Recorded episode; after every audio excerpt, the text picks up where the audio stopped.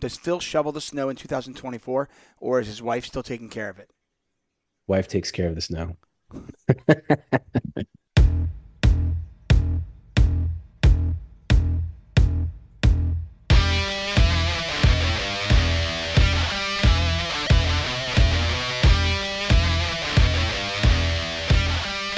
Hello and welcome to the Red Line, presented by Isles Fix, your only daily New York Islanders newsletter. Subscribe at islesfix.substack.com. Oh, I'm David Tuchman. Joining me, my partner in crime, it is Phil Farber. We can follow. You can follow us on X at Tuck on Sports at Phil's Facts. Uh, in fact, we've got a lot of uh, a lot of questions, a mailbag to go through later on, Phil. We've got the Islander season unraveling in front of our eyes to go through, some decision making that may be questionable. A coach, is he on the hot seat? Is he not on the hot seat? A lot to cover. Last time we spoke, it was right before the Toronto Maple Leafs game, and we were reeling then, but we had a, a huge comeback win against the Maple Leafs, win that game in OT, only to lose the next three in regulation. No points over the last three games. Phil, uh, I mentioned I was concerned, and I said, "Should I be?" You said, "Yes, you should be." I was uh, I was at DefCon three, then DefCon two.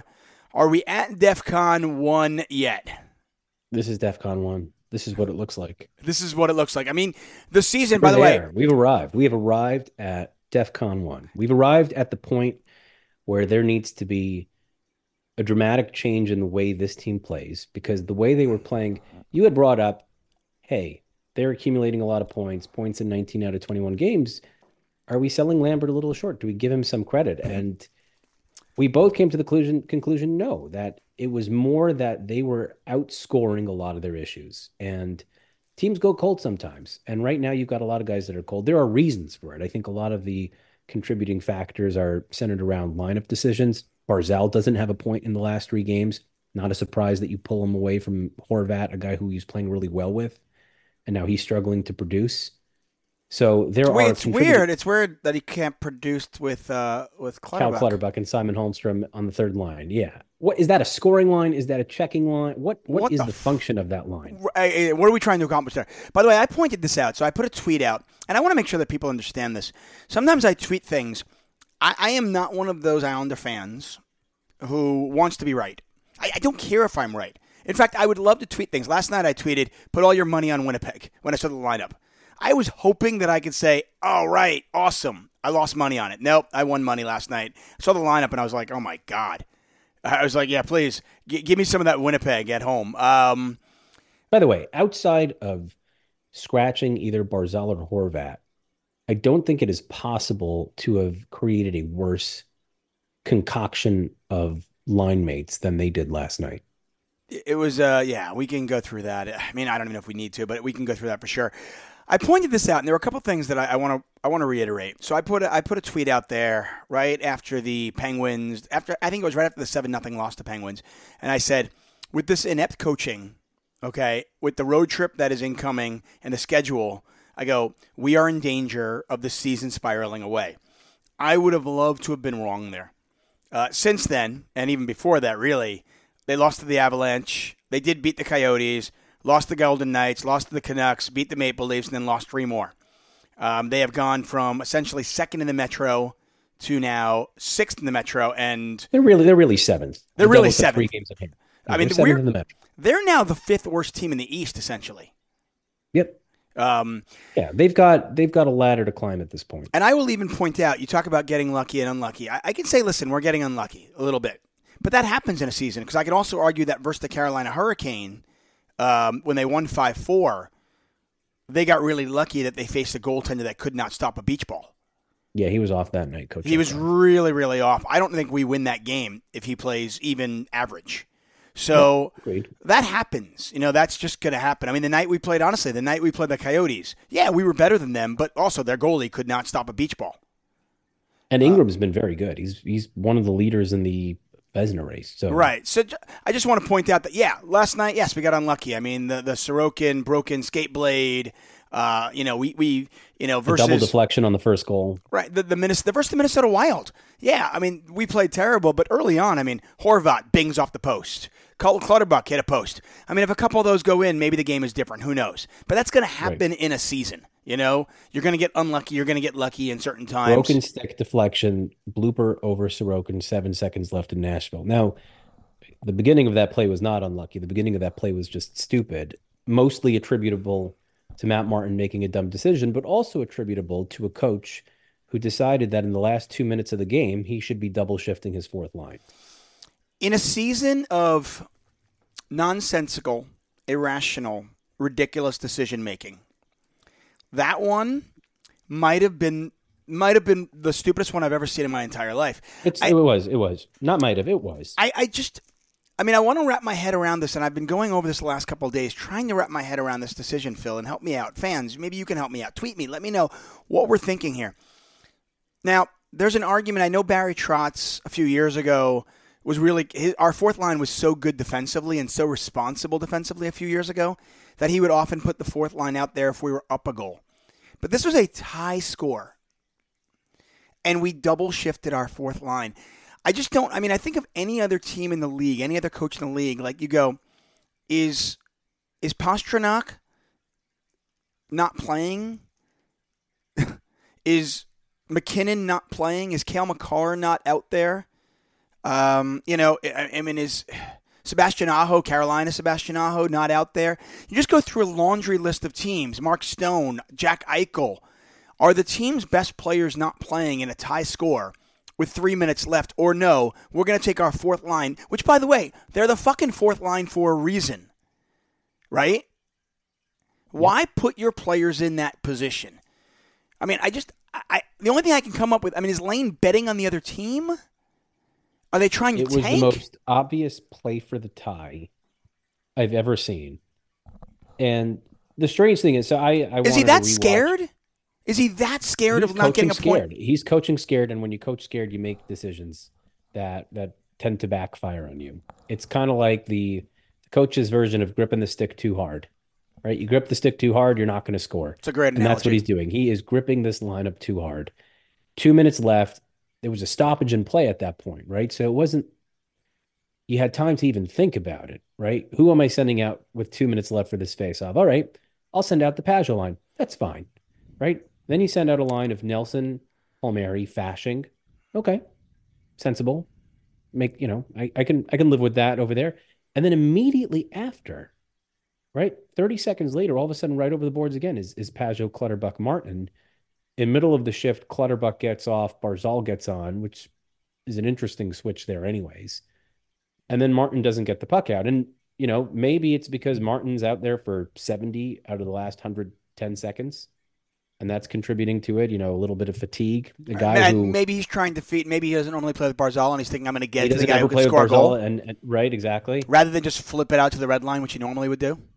But also, you're talking about a guy who spent six weeks in the press box. I mean, with a quote unquote injury on IR, off IR, on IR, off. I mean, it wasn't really clear what was going on there. The only thing that was clear was that he had lost his lineup spot, and then he comes back in, and you're putting him in, in the most critical situations in a tie game where you you got to get that point. You have to get that point.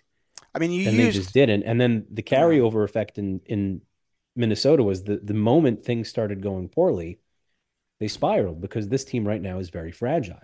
The concerning thing to me, I mean, there's so many things that are concerning to me, but one of the things that really concerned me is a couple of years ago, it kept felt like, oh well, okay, we had a bad effort. Let's let's answer the bell, and then they come out and they have a good game and then they have another bad game two weeks later or a week later. And that seems to be the case here. I mean, we all kind of said, okay, the, the game versus Montreal, eh, it was a tough game. They were traveling. It was the second half of a back to back, and we're like, ah, burn the tape. No big deal. Then they played Washington. Uh, okay, burn the tape. Then they played Pittsburgh and lost seven nothing. Ah, okay, forget it. Every team has a every team has a handful of these.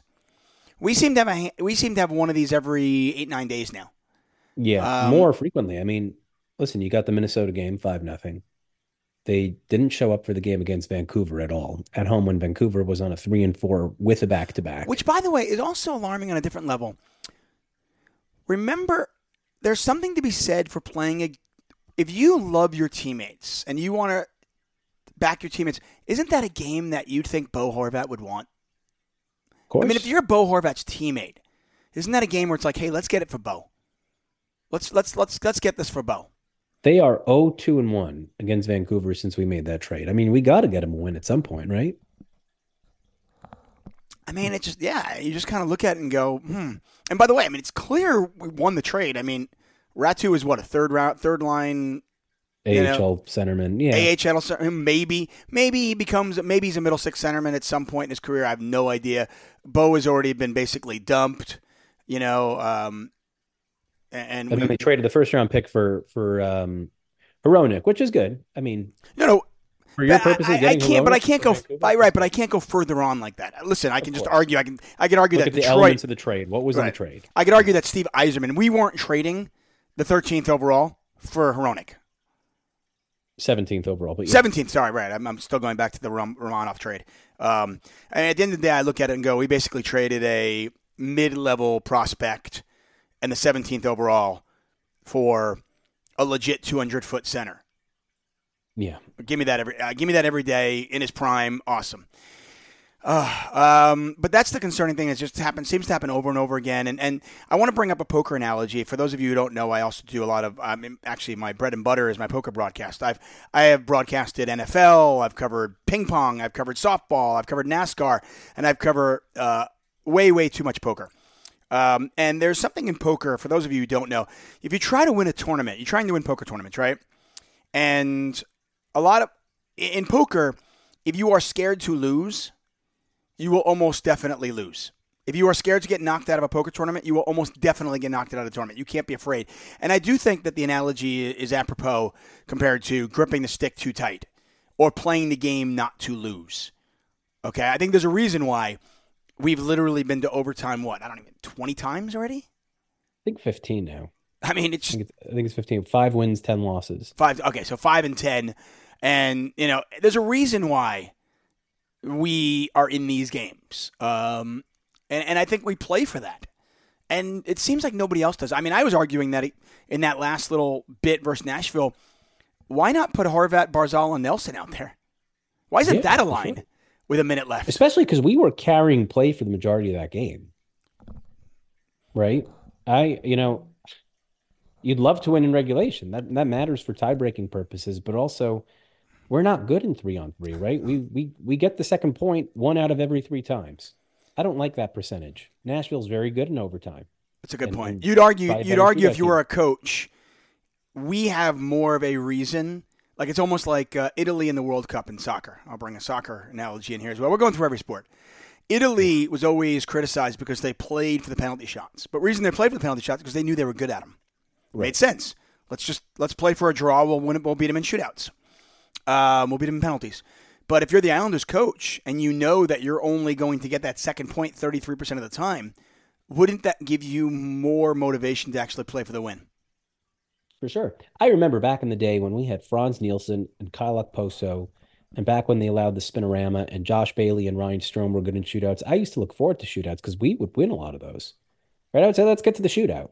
And and back when we had Satan and Kozlov and that team that ultimately sent us to the playoffs by virtue of a shootout. Like we used to have really, really good shootout guys, but the combination of only a couple guys are are reliable, and Sorokin is of the worst shootout goaltenders I've ever seen. Right? It's a scenario that you want to avoid at all costs if you can. They should more often than not be playing for the win. Um, by the way, Bridgeport's got a couple of sh- a few shootout players though. They did uh, three for three in the shootout the other night. Three so. for five. Three for five. Right, but the three guys we like. I mean, Ish, Maggio, Dufour. Boom, boom, it was Dufour, then Iskhakov, and then Maggio for the win. Miss, yeah, I'm trying to think who missed. Okay, Kuhlman missed, Koivula missed, and then Maggio won. Good to see. You gotta love it. You, you got you gotta love that at least. Um, looking ahead, uh, we got the Blackhawks on the 19th, Friday. You can't lose to the Blackhawks. You cannot lose. No, and, and even if a, you outshoot them hundred to one, you still cannot lose that game. And this is a game that, in all fairness, even with bad coaching, I mean, Bedard's not playing. This is right. a this is this is a borderline. Chicago's going to be on a back to back. It's a borderline AHL roster. I mean, this is not a good team at all. It's not a good team with Bedard. It is a. I'll also add though, regardless of the res- the result, shouldn't matter with regard to whatever decision they choose to make on Lane Lambert. I I believe that the moment Lane Lambert's career, first of all, he should have been gone after the first West Coast trip this year. But I think Nashville killed him. I think seven seconds left in Nashville. I, th- I think that has a. If he's going to get fired, it will be because of that moment. We've got, we've got, yeah, we've got a mailbag question that goes into that. So we'll go into the whole. We'll get- we'll get to that We'll get into the whole thing, and you know whether why isn't he being fired? How uh, Does who- coaching matter? Right. Let's let's go behind that in a second. Okay, let's let's just talk about the the, the lineup decisions and, and um, you know some some thoughts on this team because I do want to cover a couple of things. We are now in you know we're now out of it right now. We're not in the playoffs right now, but we're only a point out of the wild card, and, and frankly, we're one hot streak away from getting right back in. I mean, we could pass Philadelphia Yeah, very I mean, listen, easily. you go if you do if you do an eight and two stretch, all of a sudden you're back in. Please, we win five straight. Suddenly, Isles Twitter is going to be like, "We're winning the cup again." Right. You know what I mean? We're only 10 points out of first because the Rangers have been playing terribly. It's tight. It's, Uh, tight. it's it's tight between like twelve teams. Yeah.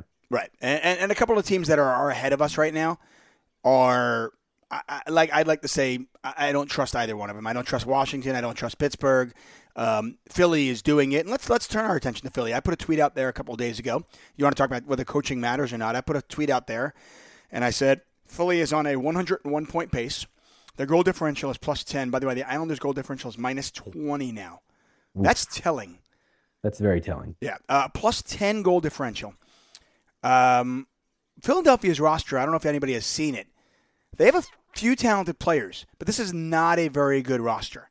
And I would scream to the fact that coaching matters. Um, Coaching doesn't matter. You just need point per game players.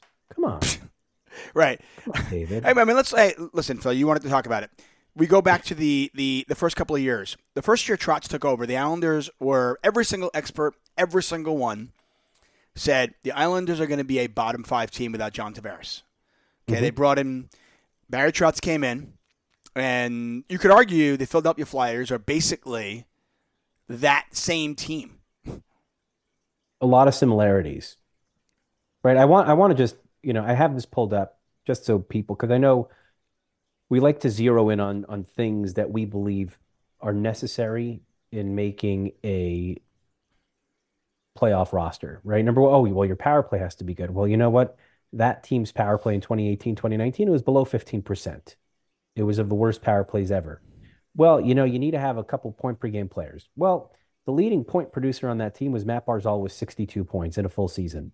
After him was Bailey with 56 and then Nelson with 53. Well, you need a couple snipers, right? You need a couple 30 goal scorers. Well, Anders Lee had 28, Brock Nelson had 25, and Casey Cizikas had 20. Those were your only guys on that entire squad with above 20 goals. Well, your top line winger needs to have 70, you know, 60, 70 points. Really? Eberle had 37. Beauvillier was on the second line for the majority of the year. He had 28. Their lead scorer from the blue line was Ryan Pulock with 37 points. Dobson already has more than that. What does he have? 44 points at this point, right? This was a team that bought in. Bought in. I lost you.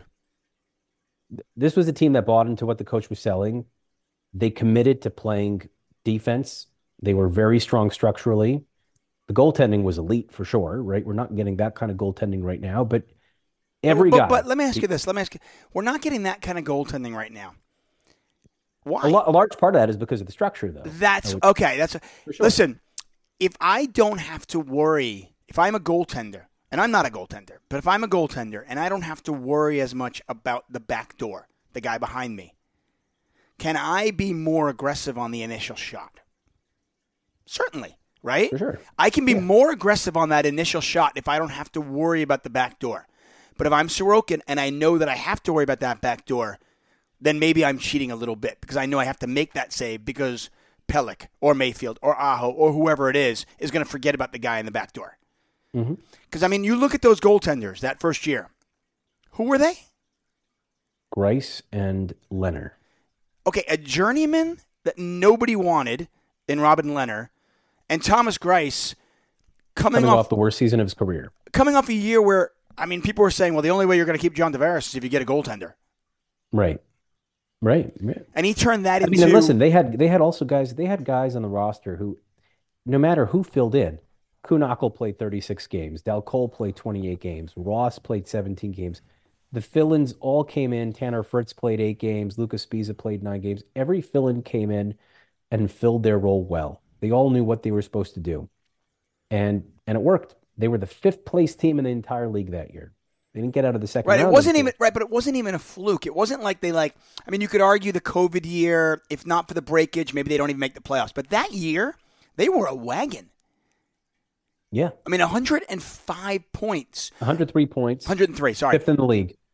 and, and, and a bunch of things like you said they did not have a lot of what the fan base thinks they need we need ta- we need we need snipers we need this we need that we need now listen they didn't win the stanley Listen, cup ultimately, they probably did need they not probably. Ultimately, they did need more to get to that next level. They needed the. and barry said that barry said that Right. barry even said he goes we need a little more firepower can you argue let me ask you this going back to coaching matters can you make the argument and I, I think I can easily, but can you make the argument that the roster, the current roster that Lane has, is better than any roster Barry had? for sure. Uh, from a talent standpoint, it definitely is. Definitely. Barry would have killed to have a Bo Horvat on his team. Right? Just by having Bo Horvat alone on this team, it makes it better than any roster Barry had. Yeah. You just got to put the pieces in the right places and you got to coach them up properly. For what it's worth, by the way, Bo Horvat is uh, far far better than John Tavares right now. Yes. That, that is not debatable. centerman in Toronto. let me let me ask you a dumb question here. So Philadelphia is 24 14 and 6, 54 points, 101 point pace. Islanders are 19 15 and 10 for 48 points. Um, if you were to somehow reverse the coaches and you gave them Lane and we had we have Torts, They'd be terrible. They'd be terrible with Lane. I mean, are they are they a bottom three team? Bottom, Bottom five. five. Yeah. Bottom five, yeah. Yeah, for sure. That's the one thing that really scares me about Lane is his his reactionary moves are just like like if something if, if like the train comes off the tracks just a little bit, right? If the wheel goes off the rail just a little bit, he makes these ridiculously dramatic moves. Like Fasching goes to the second line. I mean, I have never seen a situation like last night. I looked at lines and I go, okay. There have been nights, pardon me. There have been nights where Lane has, by making one move, has screwed up two lines. But somehow last night he figured out a way to mess up all four lines. He was like, I'm going to put Horvat with the two slowest players on the team. Okay, good job. I'm going to put Fasching on the second line. Okay, that doesn't work. I'm going to put Cal with Barzal. Hmm. And the third line, I'm going to have Fasching center it now. Oh, sorry, second line last night. What was the second line? Fasching Nelson Palmieri Uh, didn't Fasching, wasn't Fasching our fourth line center last night? two nights ago. Two nights ago. Sorry, okay. Uh, Two nights ago. the the the, the idiocy just I, I I get my nights mixed up. It just seems to like roll into one. Uh we thought Lane was going to be fired after the West Coast trip last. Uh, coming off that, he did not get fired, and I've talked to some people about this, and they're like, "Well, if he didn't get fired, then he's not getting fired." Uh, coming off an embarrassing loss against Pittsburgh, and then just the absolute embarrassment against uh, against the Wild. How does he still have a job?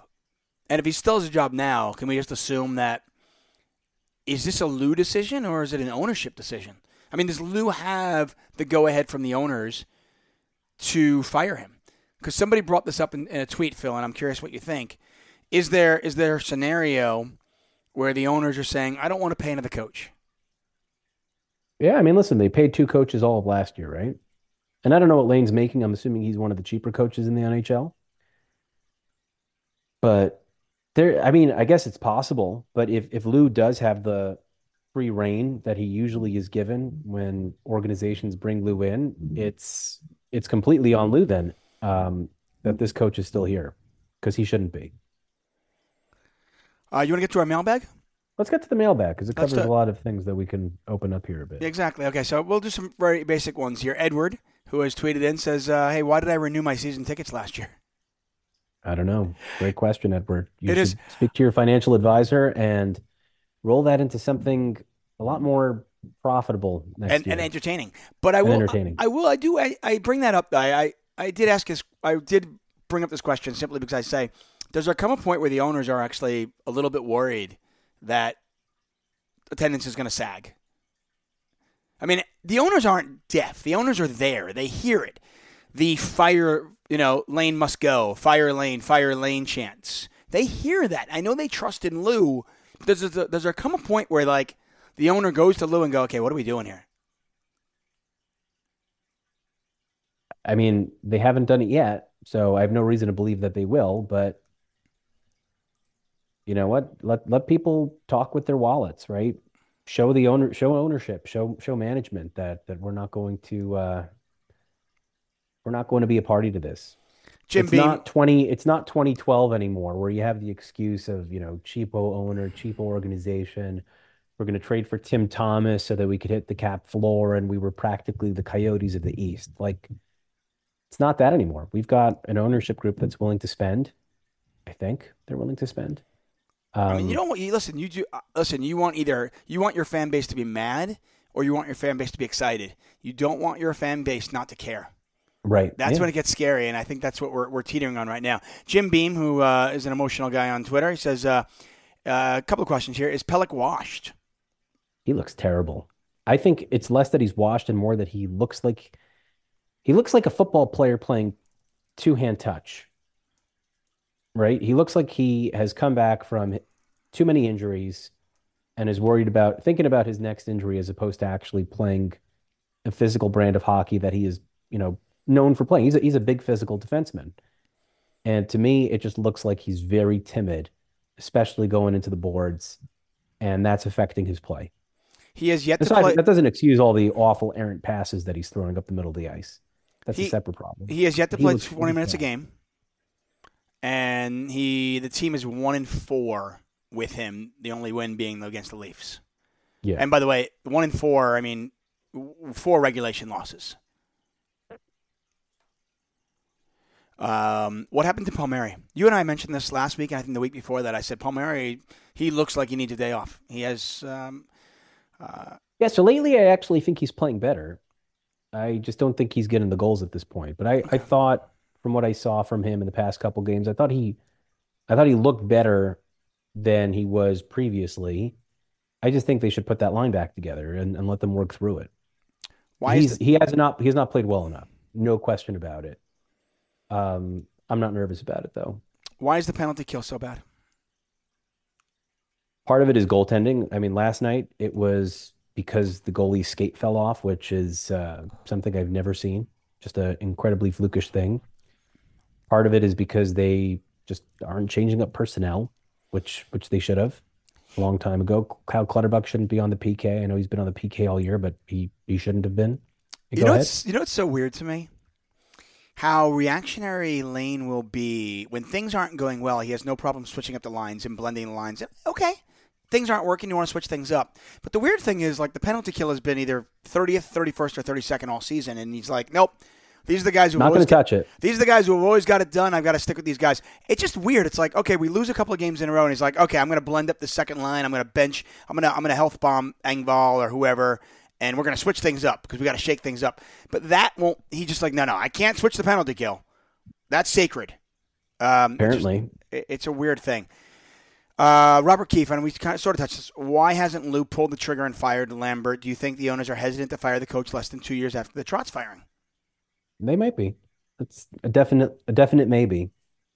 Uh, check saying, where does the majority of the blame fall right now? Lane, the players, or Lou?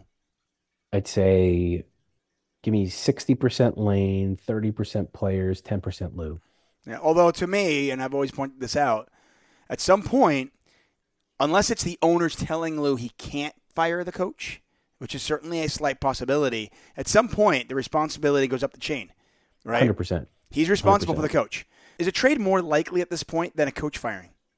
Do you think now? I, I heard Elliotte Friedman say this, and I think it makes a lot of sense. When a team is struggling, usually a GM does one of two things. They either go, "Okay, let me let me go get him some help and see if that fixes it," or let me fire the coach. We've already gone out and gotten Reilly and gotten Bortuzzo. Obviously, Bortuzzo's injured right now. What's more likely right now? I think a firing is more likely than a trade. Why uh, Isles fan seven seven seven, who's always just a, a beacon of positivity on Twitter. Why should Lou keep his job when he, re- he refuses to fire Lane, who's just an embarrassment at this point?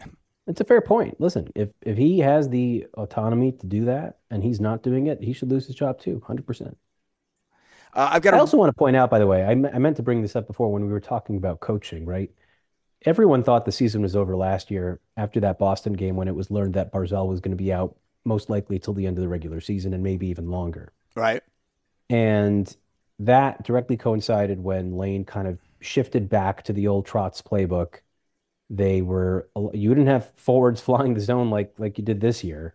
They played a much tighter, structured defensive game with a lot of plugins. They had Koivula, Durandeau, um, they had Andy Andreoff in there for a little bit, right? Because they had so many injuries at forward aside from Barzal. Like Pageau was out for a bit, Clutterbuck was out, Wahlstrom I mean, yeah. At one point, of our four centers were injured and out. right. I mean, Yeah. how we survive that? I mean, and you have to imagine that Lane kind of looked at it and said, "Well, we can't outscore teams anymore. We've got to. We have to stop them from scoring." And I maybe And they, and they did just that. They they suppressed chances at a at a much better rate than they did previous to that, and and certainly much better than this year. So it you do again, it, it just goes back to the point of like, well, we don't have this player, so we can't we can't be successful. It's it's old, they're slow, they they don't know how to do like no, they played 23, 24 games without Barzal and made the playoffs without him when they were left for dead. So Okay. does matter. this one's from uh, from Linda GK. Says, uh, what are the realistic chances for this team if no coaching change is made? I assume when there's when, when Linda's saying realistic chances, I, I assume to make the playoffs or possibly even contend. I would say 25%. if there's One no coaching. four is what, if no coaching change. Yeah, that's how to give them. Fair enough. I'm rolling through. I don't know if you have any as well, but I have a bunch here. Andy Frances uh, wants to know: Does Phil shovel the snow in 2024, or is his wife still taking care of it? Wife takes care of the snow. Uh, Eric uh, has a sense of humor. Says: Rank the following options in order of who you would want coaching the team right now: Lane Lambert, Doug Weight, Capuano, Gordon Milbury, or just some random guy off the street. Uh, give me Capuano one. Give me, give me Doug Weight number two. Give me Scott Gordon, then Milbury, then random guy off the street, then Lambert. I might have Gordon one higher than that, but that's I, I, probably pretty close to you. I, I, I like it. Uh, Eric Vogel also wants to know uh, how big of a clown show is the Athletic, ranking Holmstrom just two spots above Danny Nelson, and they're under twenty three prospects. Yeah, I, I don't pay attention to those rankings anymore. I I think they're meaningless. They change them with with such variance so frequently that it's impossible to take it seriously. Right? If your if your July to January rankings could change so dramatically that a guy who was like in the top five could drop to 50, then it's just an unserious ranking and, and you never believed in what you originally put on paper anyways. Right. Imagine going. Imagine going into your like Google Map. Right. You're driving somewhere, and you do a Google Map, and it tells you that it's going to take you 51 minutes to get somewhere. And they factor in traffic, and you know maybe maybe if you drive a little faster, you'll get there in 47 minutes. Maybe if something happens or you go a little slower, you'll get 53 minutes. But imagine that 51 minutes could theoretically be 78 minutes or 24 minutes. Then the Google Maps are worthless, right? Yep. And that's essentially what the athletic is. Now, listen, I'm not going to say everybody at the athletic is terrible. I think there's some good articles there, and I think there's some good insight there, right? Uh, but the fact of the matter is, I, I, I think for the most part, I, I think they have a thought or an hypothesis. They have a thing, and then they figure out how to make the stats work to support whatever idea they originally had, as opposed to objectively looking at the stats and then coming up with something. And I think that's a Right. problem. Uh, here's one here. Mr. Mr. Uh, Mr. Bob is here. Says, is there a good reason as to why an AHL player hasn't been promoted to our fourth line center? This is interesting. So you talked about it last week. Casey Cizikas, we actually thought you you watched the Bridgeport practice or game and you said, well, everybody's playing, so I guess Casey's maybe he's not as injured as we thought. But it turns out not only is Casey injured, but it looks like he's out for a while with what is likely a broken foot or ankle. Who knows exactly what it is? But it looks like he's out for a while on IR. Question is, that happened, and Lane was like, okay, I need to do all of this juggling. Why not just call up a fourth line center? Why not Otto Koivula? Why not Kyle MacLean? Somebody to bring up to shore up and, at least have some semblance of, of a lineup. Yeah, especially because, and we were talking about this before the show. Like Casey when he was at his best back in, you know, the Trotz early years, 2018, 2019, 20, 2019, 2020, when he went out with injury, it was a big problem because they missed Casey and a lot of what he brought. And I think this year it's it's less about what Casey is doing and his abilities, more so it's the fact that Lane Lambert seemingly has no idea what he's doing with these lineups without his fourth line center there. And it's forcing him, well, it's not forcing him. He's he's as a result making really poor decisions. So to me, the most obvious candidate, fast, speedy, forechecking centerman, kills penalties, Kyle MacLean. I mean, this guy was was billed as someone who not someone who was going to make the roster out of camp, but someone who's put in enough work and looks good enough where he's going to be the first call up. And I remember in a preseason game uh, from this this past fall where Butch Goring was talking about how he was hearing from people in the organization that he's essentially the one for one Cizikas replacement. Anytime Cizikas misses time, it's going to be MacLean uh, coming up, and he looked really good in preseason. So. Is there a chance that MacLean gets called up at some point? I, you know, at this point, if if Engvall if Engvall's injury is is real in the sense that it'll keep him out a couple games. You can, I can guarantee you that by tomorrow's practice, you will see some sort of call up, and I would put my money on it being MacLean. MacLean, by the way, for what it's worth, is uh, has 19 points, six goals, 13 assists in 36 Bridgeport games. Last year he had 11 and 16. Does kill penalties. He, he's not a small kid. I mean, this is a six foot one, you know, almost 200 pound player. He's 24 years old.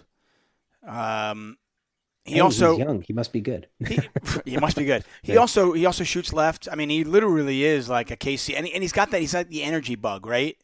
Yes, Um, he's like a Casey clone. He's like if you rewound Casey by eight years. That's I- that's what he is. Part of me just wonders. I mean, also it just it's a bizarre thing because I want to bring And you'd back. also have you'd also have to think that in front of his dad every night that he's going to be playing his nuts off. well, I also listen. It's his chance. This is his opportunity, right? I mean, the team needs a spark plug. It's seemingly you've got one in the Bridgeport. Why would you not use the spark plug? You're not asking him to come in and score a bunch of goals, right? If you brought up Ish, it'd be a different story. Dufour, a different story. Like MacLean, you're literally saying, go be our spark plug. Go be just Mr. Energy. You're going to play about nine, ten minutes a game. You're going to kill some penalties. Just go out there and go, go, go. Um, the thing is, and I, I go back to this because we brought it up last week. I think it was last week or maybe two weeks ago. There was a really interesting quote from Lou. Steph asked Lou, or asked Lane, Lane. sorry, said, "Hey, with Casey out, why aren't you bringing up a center from? Why aren't you bringing somebody up from the AHL?" And Lane's answer was kind of sassy. We talked about this. You'd have to ask Lou about that. So I'm I'm trying to unwrap exactly what's going on here. I mean, is that suggesting that Lane wanted somebody and Lou said no, you've got the roster, you've got your lineup, you figure it out? Or is it was he just deflecting?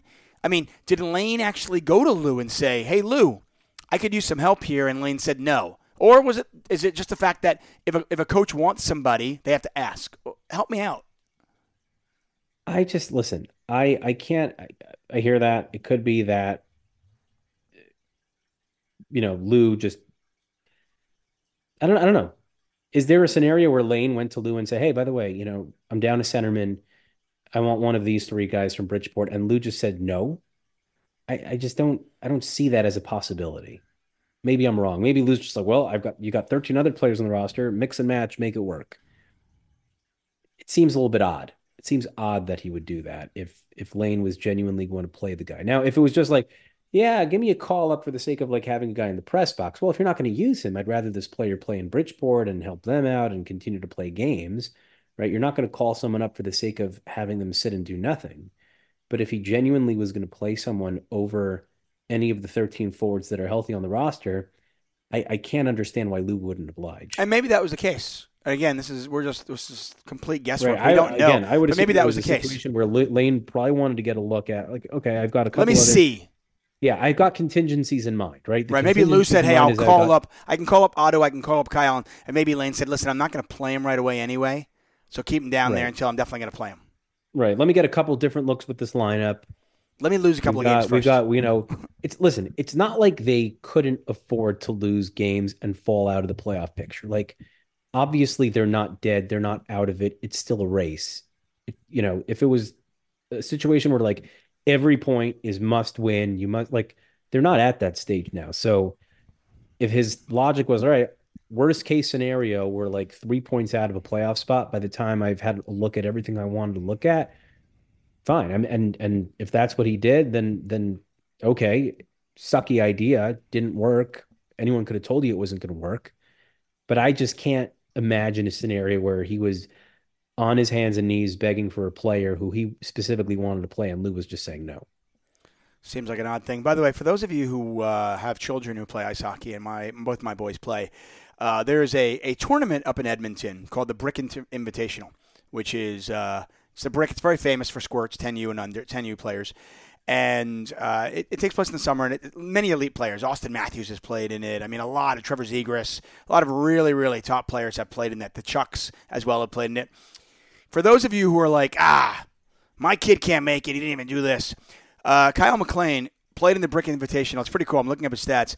Back in 2008, 2009, so he was in a 10U player, and he played five games and had no goals and one assist. So if your kid does go to the, if your kid is that kind of kid at 10 years old, okay, don't worry. And by the way, if your kid's scoring four goals a game and he's 10U, he's still not going to the NHL. Relax. anyway, let's uh, let's continue on. I got more here. Uh, what do we got here? I got uh, more questions. Um, I'm enjoying these ones here. Uh, yeah, this is a good one here. Michael Pelmont says, uh, any chance we could, and I'll and I'll broaden this out here. We could deal Anders Lee after the season when he has a no, when his no trade becomes a modified 15 team no trade clause. His cap hit is 14 million against roughly 10 million in real money over the next two years. So if we're willing to retain or even for less money, would he be of interest to some teams? Yeah, I think if you retained half, you could probably move him. Okay. What about if the losing continues, right now, obviously, I, I, think Lou is probably standing. He's probably sitting on his hands. He's like, I'm not going to do anything, uh, unless it's something so. long term, like a Bo Horvat from last year. I, I, can't imagine Lou looking at this scheme and going, okay, I'm not, I'm not selling yet, and I'm not buying yet. Let's see where, let's see what the next ten days go. Right. At least till the All Star break, they got five games. Okay, let's say let's say they go one and four. they lose four more in regulation over the next five. Okay, I don't want to be negative, but let's just say that happens, and they really are, are falling behind it, are we selling? And if we are selling, who's movable? I mean, the most obvious ones are any anyone on expiring deal. So that would be Clutterbuck, Martin. If if teams want veteran players with a lot of playoff games and, and intangibles, Mike Reilly is very movable, right? And then you got what about go a Palmieri? Next... Yeah, so Palmieri, one year left after this. I would say that someone who's got the playoff performances that he's been able to put together would probably be of interest to a team. The most obvious piece would be Brock Nelson. I was going to ask you. I mean, if you're thinking if you want to about... go a little more, if you want to take a little bit more of a, a razor blade to this team and cash in on that chip, which his his value's at an all time high right now. I think Brock Nelson with one and a half years left is something that can really bring you back a lot of nice pieces. I was going to say, I mean, you're you're looking at getting a premier second line center for not one but two playoff runs. Yep. Now, a team like he's perfect for Colorado. And a lot of teams out there might look at that and go, you know, a lot of, I know a lot of fans are like, oh, we got to tear it down. Tear downs don't work. I mean, unless you want to be Ottawa, okay? But a retool, and listen, I love Brock Nelson. He's amazing. But I'm wondering if this team continues to falter over the next two weeks. Trading Brock Nelson, what that could return for the Islanders, mm-hmm. is that, wor- and keep in mind, yes, the guy is a goal scoring machine, but he's also going to be up for another contract after next year. Yep. And is that a contract we want to go into? Do we want to then pay a 33 year old Brock Nelson for three or four years a lot of money? Or do we sell him, do we sell an asset at its absolute highest value right now, where a team could get two playoff runs for him, and we get kind of a rule, a retool on the fly? I mean, listen, Vancouver kind of did that with Bo, right? Now you could mm-hmm. argue they didn't get full value for him, and I'd say they didn't, but it wasn't a tear. Then they use those assets to fill a position of critical need. Exactly, exactly. And you, you don't look, need to look at Vancouver to draft, right? Hundred percent. So if you, you look, get two first round picks for Nelson and a top prospect, right? So it could be a situation where like, all right, we're going to keep the prospect, but then what we're going to do with this first round pick is we're going to trade it for some teams 24, 25 year old forward who might not necessarily be in the happiest. And again, I don't have any examples off the top of my head. I would need to look around the league to see who that player is. But a similar type situation, you know, deal to what Vancouver did for Hronek to fill that type of um, that type of need. Well, and you look at this. I mean, it's two playoff runs at a really good contract. I mean, Brock Nelson is making six million dollars. That is a ridiculously good contract for a guy scoring 30, 35 goals a year. You know, who can fill your and play center, a position Right, okay, and I I have an example. I, Give you know, one. an example just popped in the And again, not that I want this player, and not that he's the right player, but again, you hear rumors about Trevor Zegras maybe not being a match for the Ducks long term, right? And they just traded Drysdale.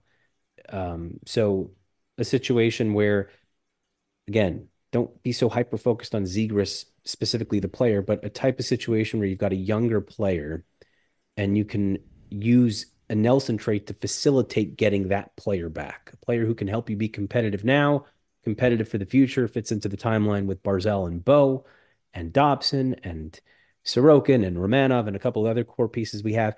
That type of thing, right? Think along the lines of Derek Brassard for Mika Zibanejad. You're not going to be able to hit a home run like that, of course, but if you start thinking along those lines, that's the type of thing that I would be interested in. What about some sort of a trade where we got like a Bowen Byram? Because I was trying to think of Colorado. Colorado's a really obvious fit, where they're looking at it going, "Hey, we can win it this year. We can certainly win it next year," and they desperately need that second line center. Yeah, I mean that could work as well. Yeah, I mean it's it's about finding a a younger player who fills an area of need for this team, short term and long term. Yeah, an interesting thing there. I, Right, just think, curious. think about Romanov, right? Romanov, the Romanov trade also, like, and he's he's blossomed this year into a, a lovely top four defenseman who, you know, from time to time could also make a play in the offensive zone. And he's 24 years old, and you're going to have him for you know to to help you win now and to help you win in the future. So, I, I'd be very interested in that type of trade. I'm not sure. Did you get any questions at all? All the questions went to you, so All the questions went to me. I like it. Okay. Hey, uh, any any last thoughts as we uh, we wrap this one up and head over to Colorado? Any last thoughts? Uh, you know, it uh you're never as good as you you look, you're never as bad as you look, right? It's always somewhere in between. True. I would say that um, you know, things things could get worse very quickly. Things could also get better very quickly. I, Could they I could they get worse? they can get worse. I mean, they can lose five in a row. I mean, listen, if they lose five in a row, then we could start looking at uh, top five draft picks, right? So, so that could be funny. I, I. I, did jokingly tweet. I said, "Does there come a point where we tank for Macklin uh, Celebrini, who's just an know. absolute stud?" You're not going to. You would need a lot of lottery luck to get there. Yeah. There's no way that that you can finish bottom five. Yeah, Ma- But, Ma- Macklin listen. is an absolute stud. He's going to be the number one pick in the uh, this coming draft. Five games until the All Star break. Five critical games. Grab as many points as you can get. By the way, the team has lost now five of their last six in regulation. Yeah, after a large stretch of not losing many regulation games at all. Not Yeah. good. I feel like I can blame Rob Taub for this. Rob Taub was the one who's he just kept saying he's like, "Oh, this team's we're not losing in regulation. We're not losing in regulation." And all we've done since then is losing regulation.